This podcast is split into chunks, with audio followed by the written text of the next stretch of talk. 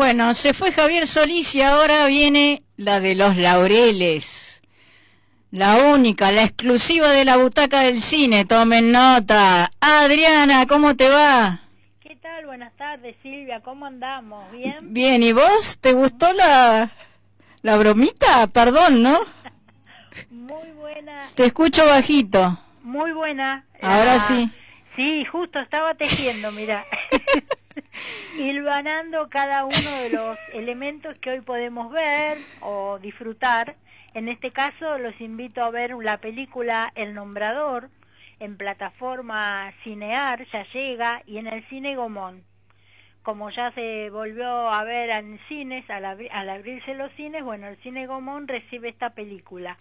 Es una película sobre Daniel Toro y está dirigida por Silvia Majul. Aborda la vida de uno de los artistas más importantes de la, música argentina. Daniel Toro, una leyenda viviente, es el autor de clásicos como Samba para olvidarte, Mi mariposa triste, Cuando tenga la tierra.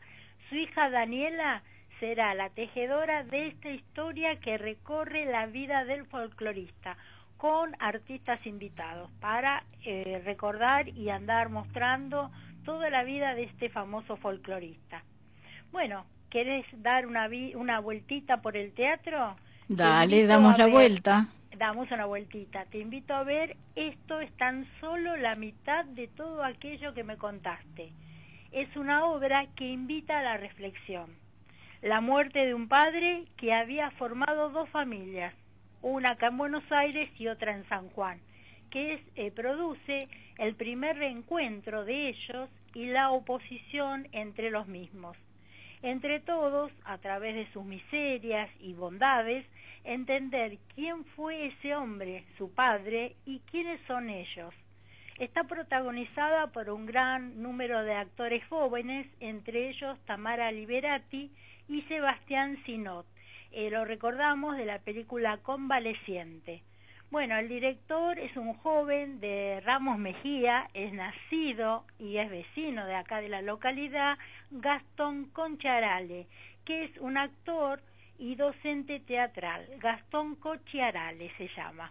Bueno, esta obra fue declarada de interés cultural para la promoción y defensa de los derechos humanos por la legislatura porteña.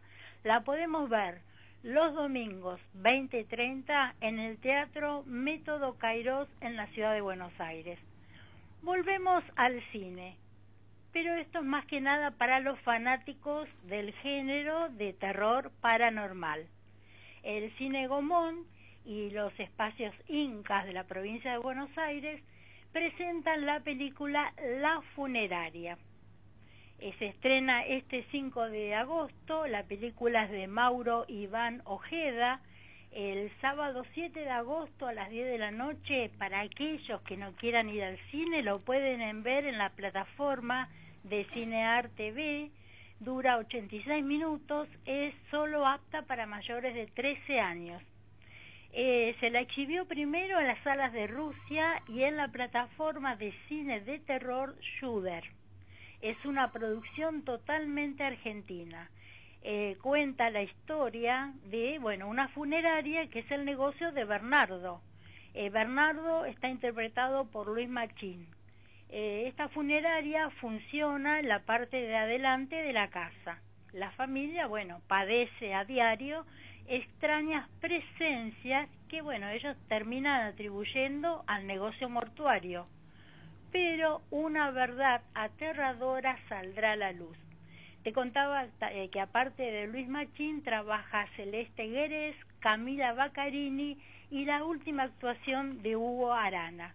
Como te dije, para los fanáticos del género de terror paranormal. El guion, así como la dirección, es eh, de Iván Mauro Iván Ojeda, quien presenta su ópera prima.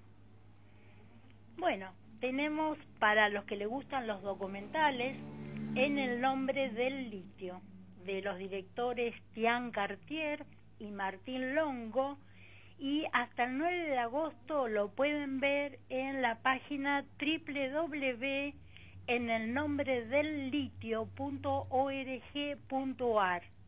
Eh, cuenta con el apoyo del Inca.